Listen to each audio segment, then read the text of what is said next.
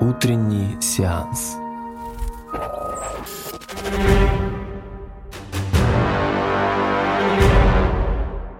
Всем привет, это утренний сеанс на Глаголе ФМ. Я Артем Кавалерян, хочу поговорить с вами о ваших любимых фильмах. Простите за долгое отсутствие, я пытался послать в прошлое Майкла Бьена, чтобы он предотвратил выход новой части Терминатора в следующем году. Я не мог этого допустить, но он меня подвел и снова запал на Сару Коннор – Жизнь полна ожидаемого. Больше всего меня в новом «Терминаторе» и нынешних боевиках вообще раздражает, как все поменялось. Все эти социально-политические тренды, компьютерная графика, отсутствие крови, смещение акцентов. И вся старая школа переехала в формат прямо на видео. Поэтому сегодня мы обсудим главного классического героя боевика, того самого, который до сих пор актуален, который для многих является олицетворением слова «боевик». Я думаю, вы не понимаете. Я приехал сюда не для того, чтобы спасать Рэмбо от вас. Я хочу спасти вас от Рэмбо. Глава первая. Рэмбо. Первая кровь. Джон Рэмбо силен тем, что он живое, шагающее последствия времен войны во Вьетнаме. И, маэстро, подыграйте мне, пожалуйста.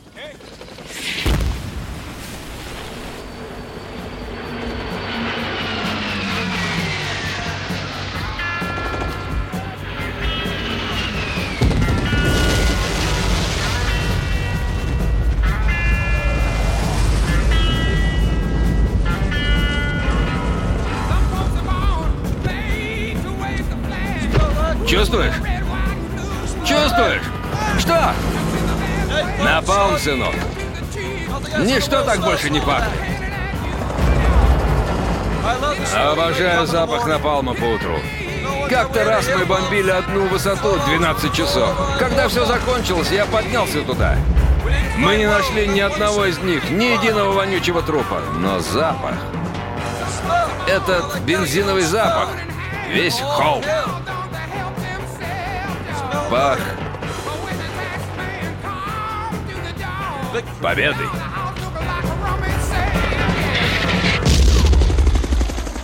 Да-да, чертовы гуки, которые на деревьях. Вы как знаете, но по мне, у войны во Вьетнаме был самый лучший саундтрек из всех войн этой реальности. В общем, несмотря на множество рок-н-ролльных хитов, Вьетнам стал огромным шрамом на американском национальном сознании – Примерно как Афганистан в нашем. Точнее, наоборот, но сейчас не об этом. Маленькой победоносной войны не вышло, и обратно в Америку возвращались никому не нужные солдаты, которых под влиянием леваков собственный народ забрасывал тухлыми помидорами, клеймя их детоубийцами или военными преступниками. На самом деле, многие люди так и остались мыслями, душами на войне. В Америку вернулись только их тени, страдающие от жестокого посттравматического синдрома – а общество их не знало и знать не желало, через какой ужас они там прошли. Да и частью этого самого общества солдаты уже по сути и не были. В этой мясорубке их души перековались на совершенно другой негражданский лад. Вам бы, ребята, обо мне как-нибудь написать. А почему мы про тебя должны писать? Потому что я такой классный солдат. Я 157 косоглазых убил.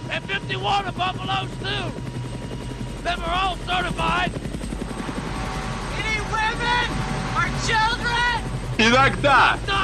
Не мучает ничего? Нет! А как можно стрелять? Женщин, детей?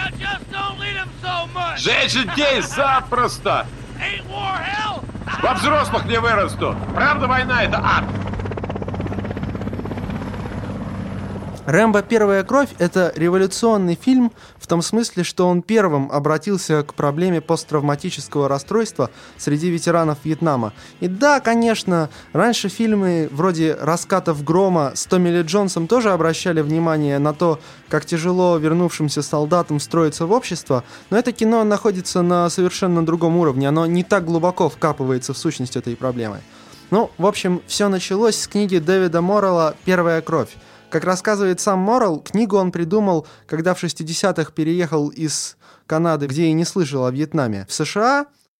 В Америке он узнал о проблемах ветеранов, ночных кошмарах, бессоннице, депрессии, неспособности формировать нормальные взаимоотношения с другими людьми. И в то время главной темой сюжетов на американском телевидении были убийство Бобби Кеннеди, убийство Мартина Лютера Кинга и война во Вьетнаме.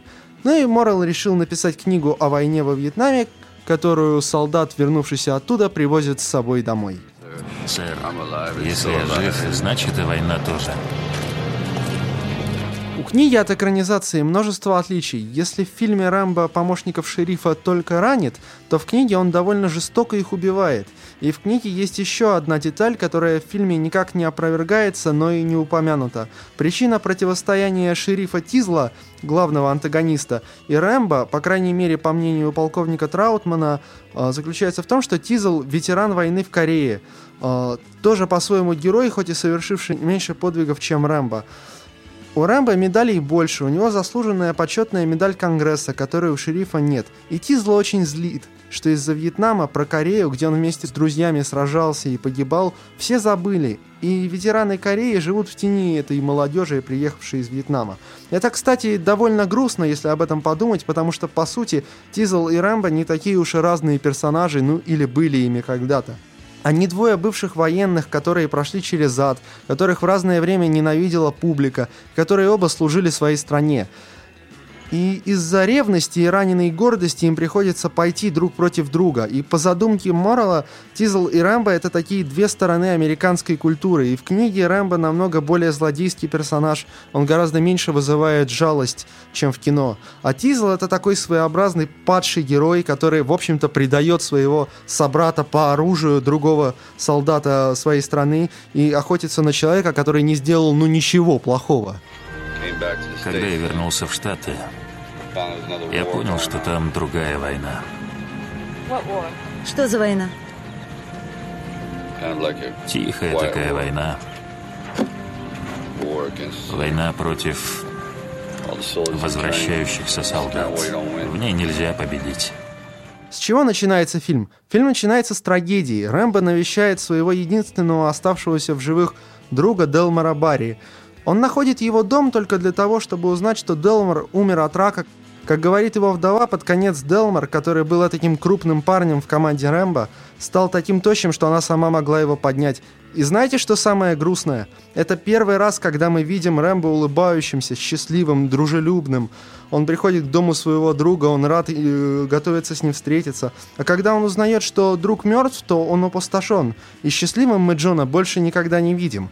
Дальше для него только война, в которой нужно победить. Снова. Идущего домой Рэмбо ни за что хватает полиция в лице шерифа Тизла, которого играет Брайан Деннехи. Напрашиваешься на неприятности, дружок?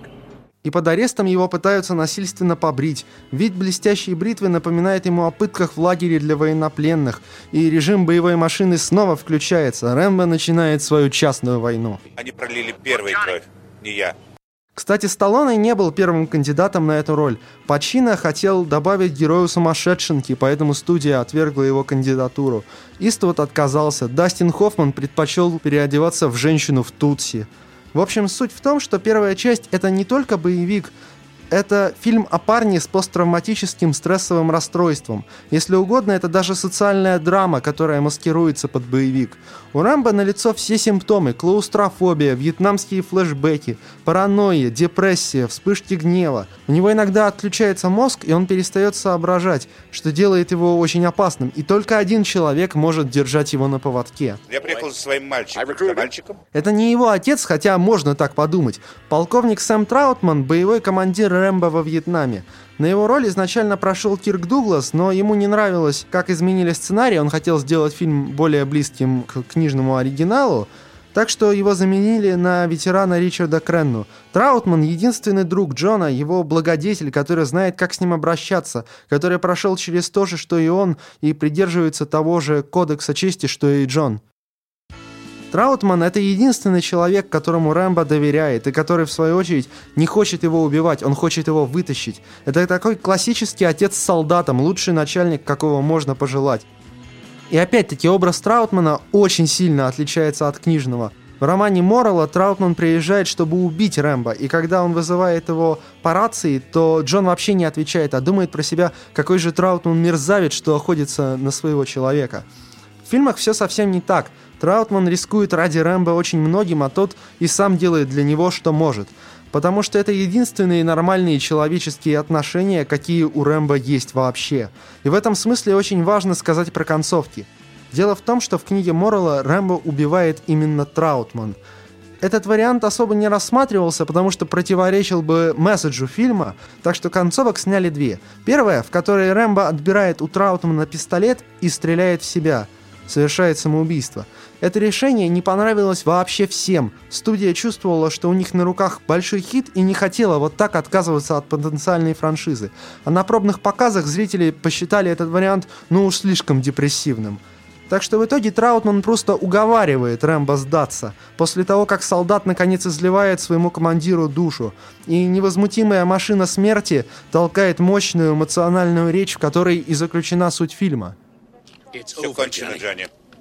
It's Все over. кончено. Nothing Нет, is ничего еще over. не кончено. Ничего. Nothing. You just don't turn it off. Вам это не удастся сделать. wasn't my war. Это была моя война. You asked me, I didn't ask you. Я не просил вас, это вы просили меня. Мы воевали в win. войне, которую не выиграли. Я вернулся сюда, в аэропорт, в аэропорту увидел этих кретинов с плакатами. Они сами не знают, о чем они говорят. Кто are такие, чтобы протестовать? Если бы они были там, если бы они знали, о чем они говорят. Всякое бывает, Рэмбо. Теперь все в прошлом. Для вас. Только не для меня. Помните, как было во Вьетнаме? Вы помогали мне, я вам. Это было во Вьетнаме. Не заканчивай так. I was in charge of million dollar Мне equipment. доверяли Back here, I дорогое the оборудование. А Fucking здесь, в! Америке, я даже не могу парковкой машин заниматься. Мне не доверяют. Твою мать. Господи. О, Боже. Куда все подевались? Боже. У меня был друг, Was. I had all these guys, man. У меня было много друзей. Хорошие были ребята. Все мои друзья. Никого не осталось. Помните his Он носил черную ленту на "Pharaoh, голове и отправлял письма в Лас-Вегас, говорил, что там его ждут девочки, что у него там классная машина, 58 Chevy 58-й Camaro, «Шевроле» со съемной крышей. Он "We're gonna только делал, что говорил fall off." об этой машине, когда мы вернемся, мы будем кататься денно и ночно. Мы зашли в Сайгоне в один бар, подошел парнишка и предложил почистить ему обувь с этим ящиком. Он сказал, можно я почищу вам обувь? Он сказал, нет, нет. А мальчишка приставал к нему. Я пошел взять пиво. Оказывается, там лежала бомба. Раздался взрыв. Он лежал там по частям. Я не верил своим глазам. Я хотел помочь ему. Мой друг. Повсюду была кровь. Я не мог понять, что к чему. Никто мне не помогал. Никто мне не помогал. Он говорил, я хочу домой, я хочу домой. Я хочу ездить на своем «Шевроле». Я сказал, почему, почему я не могу найти твои ноги? Я не могу найти твои ноги. Не могу забыть это. Один и тот же сон мне снится семь лет. Каждый день. Иногда я просыпаюсь и не знаю, где я. Ни с кем не разговариваю. Иногда целый день, а иногда целую неделю. Я не могу это забыть.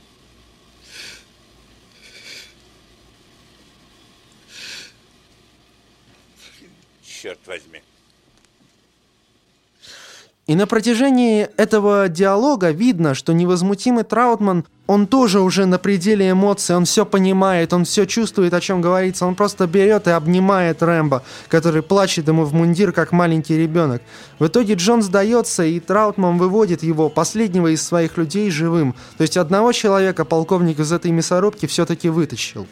И все заканчивается песней брата Сталлоне, которая, в общем-то, и является лейтмотивом всей франшизы. It's a long road when you're on your own, and it hurts when they tear your dreams apart. Глава вторая. Рэмбо. Первая кровь 2. В общем, студия сыграла надежно, и Рэмбо оставался в живых, оставался свободным для сиквела. Первый вариант сценария написал Джеймс Кэмерон, который тогда не был Джеймсом Кэмероном, каким мы его сегодня знаем. Второй Рэмбо, кстати, писался параллельно с «Чужими» и первой частью «Терминатора». Сценарий Кэмерона начинался с того, что полковник Траутман находил Рэмбо в психбольнице. Эту концепцию он потом использовал во втором «Терминаторе», где Сара Коннор угодила в психушку. Оттуда Траутман отправил бы его на опасную самоубийственную миссию вместе с помощником, лейтенантом Брюером, которого сыграл бы Джон Траволта. Но Сталлоне не захотел делить с Траволтой славу и потребовал вырезать из итоговой версии его персонажа. Слай и Траволта, кстати, пересекались. Сталлоне режиссировал сиквел к «Лихорадке субботнего вечера» под названием «Остаться в живых». Да, Сталлоне снимал сиквел «Лихорадки субботнего вечера». И да, я тоже не знаю, как так получилось. Сюжет второго фильма фокусировался на актуальной в 80-х проблеме оставшихся во Вьетнаме американских военнопленных. Понимаете, э, как я уже говорил раньше, стиль 80-х — это во многом заслуга Рональда Рейгана. И как раз в эти благословенные консервативные времена к ветеранам Вьетнама относились уже не так презрительно, как сразу после войны, а с уважением, мечтая даже о реванше где-то. Вернулись все ваши любимые измы. Антикоммунизм, милитаризм, консерватизм. Американские солдаты снова стали для своих героями, жертвами, а не больными маразматиками, как это было в 70-х. Короче говоря, американские солдаты снова были в моде. Сэр, на этот раз мы победим? Все зависит от тебя. И тут и там начали появляться новости о том, что вопреки мирному договору проклятые гуки удерживают в плену тысячи американских солдат, что разведка про это знает, но скрывает, чтобы не раздувать заново вьетнамскую тему. И этот вопрос мусолили вплоть до 90-х, когда вопрос наконец-то разрешили, придя к выводу, что ничего такого нет. И правда это на самом деле или нет, это вопрос к историкам, но теория оставшихся в плену солдат была очень уж любима боевиками 80-х. Рэмбо, ты, вероятно, в курсе, что почти две с половиной тысячи американцев пропали без вести во время военных действий в Юго-Восточной Азии. Вероятно, большинство из них погибло, но их семьи, Конгресс и многих американцев все еще волнует эта проблема. Сценарий Кэмерона был, в общем-то, об этом, но Сталлоне сделал его более откровенно политическим. Траутман и его идейный враг Мёрдок стали открыто правого политического окраса, а Рэмбо, уставший и преданный ветеран, обычный человек. Рэмбо стал образом э, самой Америки времен Рейгана. И, собственно, в своих публичных речах Рейган использовал Джона Рэмбо как э, символ политической идеологии и агрессивной внешней политики. В 1985 году в Бейруте был кризис с заложниками, и на пресс-конференции Рейган заявил «Ребята, посмотрев прошлой ночью «Рэмбо. Первая кровь 2», я теперь знаю, что делать, когда это случится в следующий раз». А позже он обещал очистить систему налогообложения в стиле Рэмбо. И Рэмбо выигрывает войну во Вьетнаме. И, собственно, многие критики говорили, что этот фильм вылечил Америку от ее собственного посттравматического расстройства. Рэмбо 2, кстати, не единственный фильм на такую тему. Возьмите хоть «Без вести пропавших», где Чак Норрис играет Рэмбо Техасского разлива. И студия Кэнон, кстати, практически не скрывала, что слямзила ходившую по рукам голливудских продюсеров историю Кэмерона. Не выдержит. Рэмбо лучший боец Вьетнамской войны. Совершенно боевая машина с единственным желанием победить там, где кто-то проиграл. Если для победы нужно умереть, он умрет. Без страха и без сожаления. Да. И вот еще. То, что вы называете адом, он называет домом. Есть еще скрытый бриллиант в виде необычайной отваги с Джином Хэкманом и молодым Патриком Суэйзи. Суэйзи там больше похож на мужика, чем в «Доме у дороги» или «Грязных танцах». Кстати, «Грязные танцы» зашибенно смотрятся после разрыва в отношениях. Но я буду мужиком, я не буду плакать. Я больше никогда не буду голодать. Никогда. Да, я буду говорить о Джонни Рэмбо. Так вот, как раз когда Рэмбо вытаскивает живого американского пленного, группа эвакуации их бросает. А почему? Потому что чертовы бюрократы всех предали и хотят замять эту грязную историю. Думаете, Сенат США собирается платить миллиарды за каких-то призраков из прошлого? И из помощников у Рэмбо только Траутман, которого подлецы посадили под арест, чтобы тот не смог помочь своему мальчику. Ну и, конечно, обворожительная вьетнамская антикоммунистка Ко Бао. Против вьетнамской армии и целой кучи русских спецназовцев. Кто-нибудь другой при таких шансах бы просто сразу сдался, но не тут-то было. Единственное, чего не учли злодеи, как и вроде бы свой американец Мёрдок, так и демонический русский подполковник Подовский, это что Рэмбо снесет все на своем пути к выживанию. При этом, конечно, потеряет Ко, которой он успел понравиться, и она успела ему понравиться, но, увы. И, кстати, эта девушка, наверное, второй по важности персонаж в жизни Рэмбо после Траутмана, потому что в третьей части он носит ее талисман, а в четвертой есть флэшбэк, где он о ней вспоминает. И, собственно, в четвертой части Рэмбо отправляется спасать из лап бирманских вояк женщину, отчасти потому, что не спас во Вьетнаме Ко – ее расстрелял вьетнамский солдат как раз после того, как Джон согласился взять ее в Америку. И хотя их роман, кажется, появился из ниоткуда, это очень трогательный момент. И вот после ее смерти Рэмбо снимает рубашку, нацепляет красную повязку и отправляется крушить. Для него война продолжается. Кстати, лидера русских солдат Подовского изначально должен был сыграть Дольф Лундгрен – но Сталлоне сообразил, что это тот же самый парень, у которого контракт на роль Ивана Драга в «Рокки 4», и выкупил контракт Лунгрена и взяли на эту роль другого актера. А мне жаль, это могло бы быть эпично. Я сломаю тебя. Второй фильм стал абсолютным хитом в прокате, при этом получив намного более хвалебные отзывы критиков, чем третий фильм. И у искусства есть забавное свойство соприкасаться с реальной жизнью. Вот и тут также. Во втором фильме вьетнамская подружка Рэмбо Кобао спрашивает его, почему именно его послали на эту опасную миссию, из которой почти наверняка нельзя вернуться живым. Я расходный материал. Расходный материал? И через 25 лет Сталлоне создаст нежно любимую мной франшизу «Неудержимые», которая в оригинале «The Expendables». Хотя больше всего расходного материала в третьей части, которая практически до смешного бессмысленная. А, подполковник Подовский, который практикует пытки электричеством, а, он рядом со злодеями третьего фильма очень адекватный и гуманный человек. Утренний сеанс.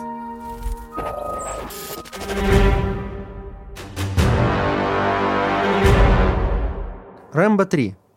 Третья часть, она самая бессмысленная, глупая и наполненная ляпами. И все равно, если бы не одно «но», это могло бы быть даже по-глупому весело и здорово. А то самое «но» заключается вот в чем. А, сейчас фильм идет с титром «Фильм посвящен храброму народу Афганистана». А в 1988 году все заканчивалось титром «Фильм посвящен храбрым маджахедам Афганистана». Кто бы мог подумать, что понюхав крови советского человека, эти самые парни ринутся взрывать Америку и навсегда изменят американское общество 11 сентября. И вот уж точный эксперимент, вышедший из-под контроля. А что вы хотели? Дедушка Ронни, которому мы обязаны всем этим весельем, не предвидел, чем закончится его антисоветский пранк. Эту акулу не остановишь, ее можно только убить. Они до сих пор вот пытаются это сделать. Если сомневаешься, убивай. Таков закон. А теперь под занавес давайте погрузимся в математику. Итак, в первом фильме Джон убивает одного человека, и то косвенно. Во втором 12 парней в рубашке и 46 без нее. Ну а что, у Сталлоне хватало мускулов, чтобы ими щеголять, не то что у меня. А, в третьем фильме 33 человека в рубашке, 45 без нее. И в последнем фильме 83 бирманских солдата и пирата отправились в Вальхаллу от рук одного из главнейших героев боевиков всех времен. В этот раз он рубашки не снимет. Ты надеешься, что он один перебьет весь спецназ? Да кто он такой? Кто? Господь Бог? Господь милосерден, а он нет. Рэмбо 4.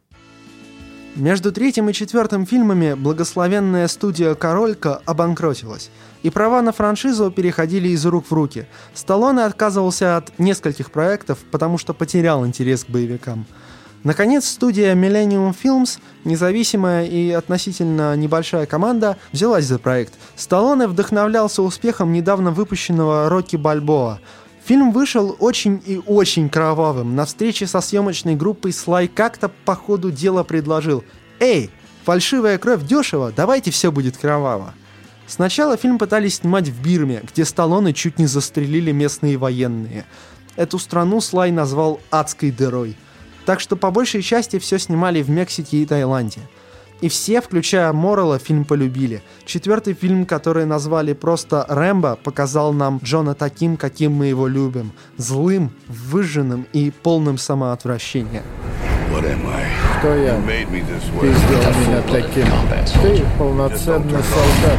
Потерявший свою единственную опору, полковника Траутмана, Рэмбо ненавидит то, кем является, и знает, что хорошо он умеет только убивать.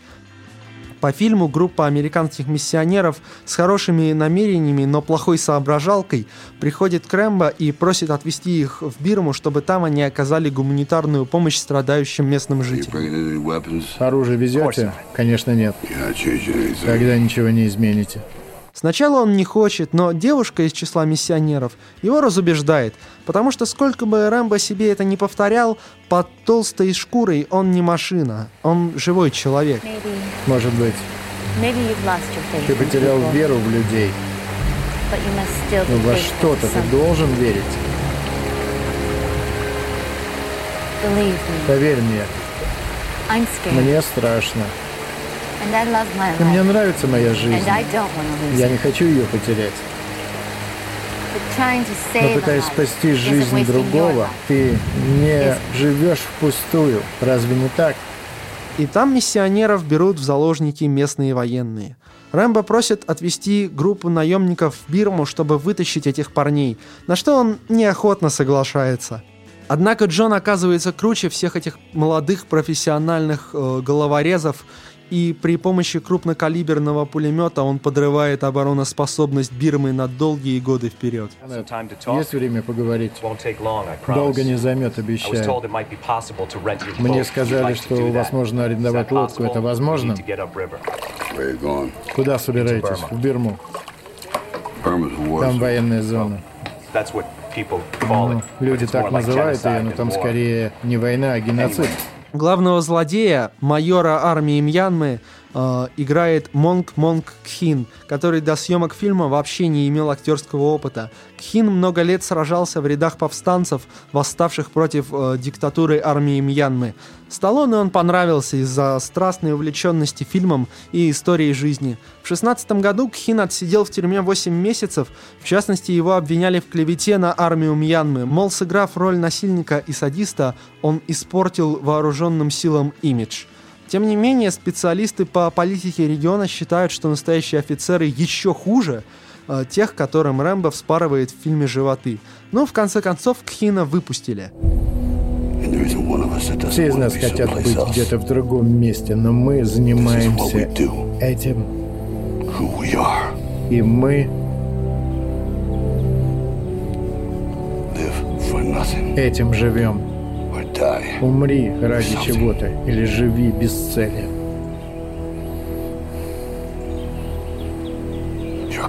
Выбор за тобой.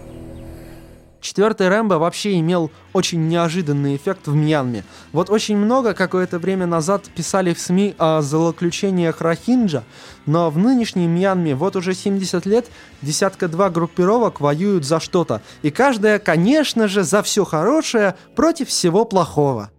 Но нас в контексте истории Рэмбо интересует только одна из этих повстанческих организаций – Каренская национально-освободительная армия, которая борется за права народа Карен, многие из которых угнетаемые по религиозному признаку христиане. В общем, военное правительство Мьянмы запретило распространение Рэмбо в стране, и тут же оппозиция всех мастей начала ввозить этот фильм в страну и распространять его на бутлегах – Четвертый Рэмбо сделал Каренам отличный пиар, а фраза «живи ни за что» или «умри ради чего-то» стала их боевым кличем.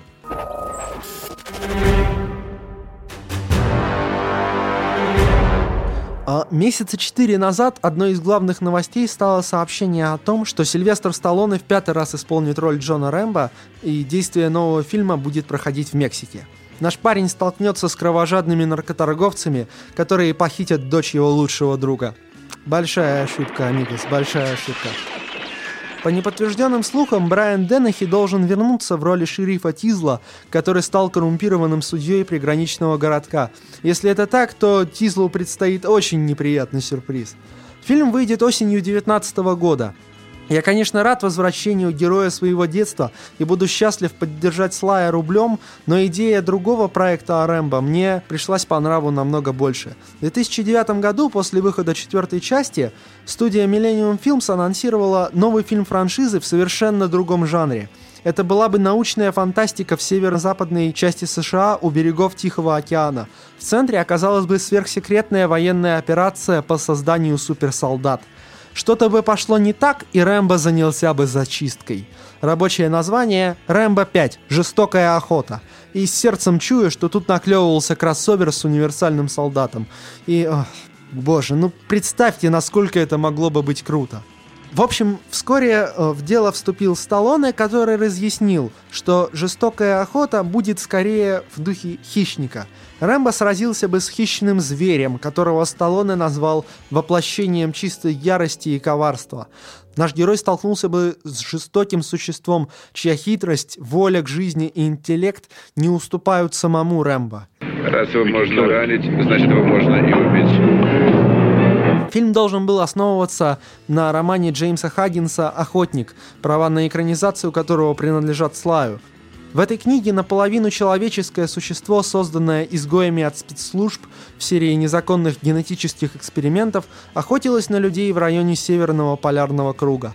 Охотнику Натаниэлю Ханту предстояло найти его и уничтожить, прежде чем клыкастое нечто достигло бы цивилизации.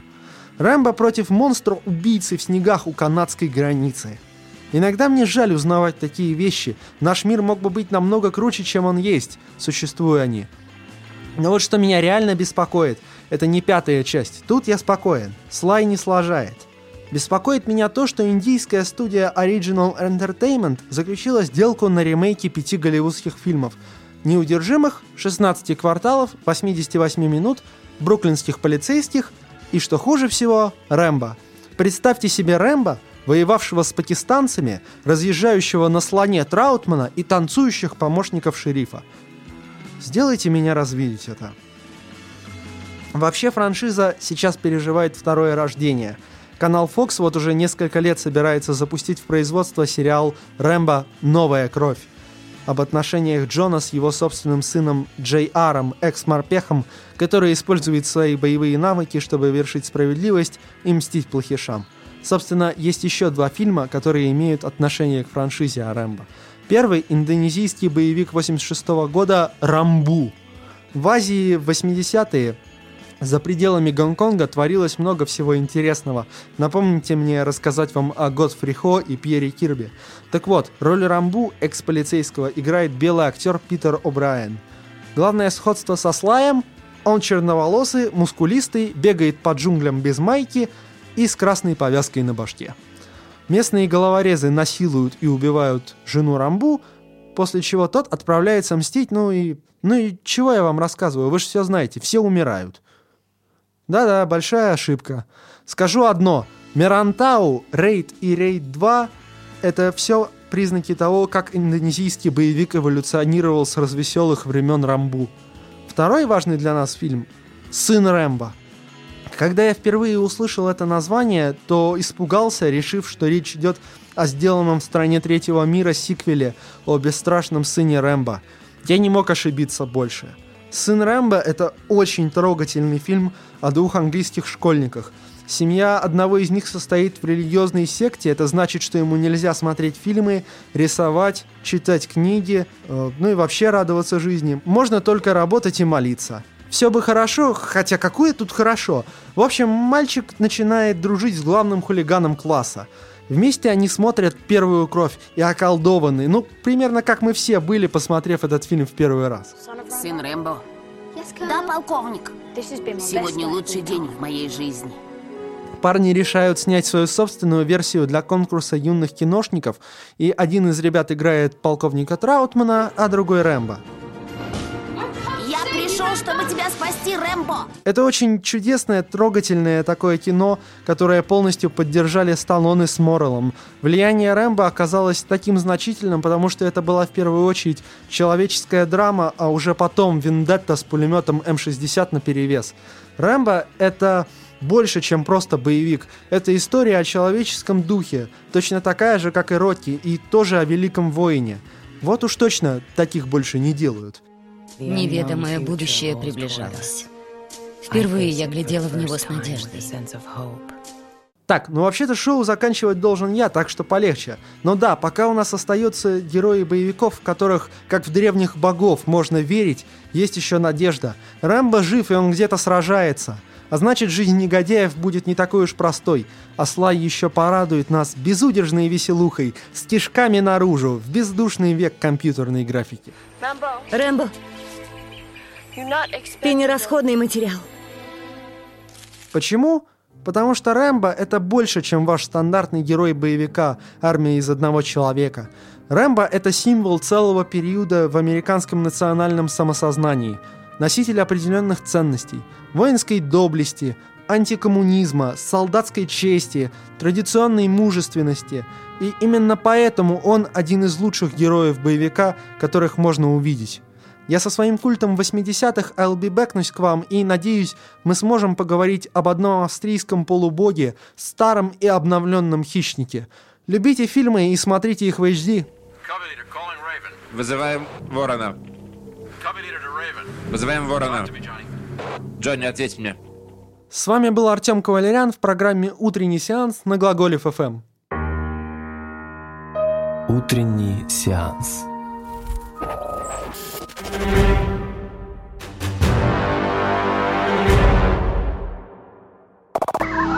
Глаголев ФМ. Ваш личный терапевтический заповедник.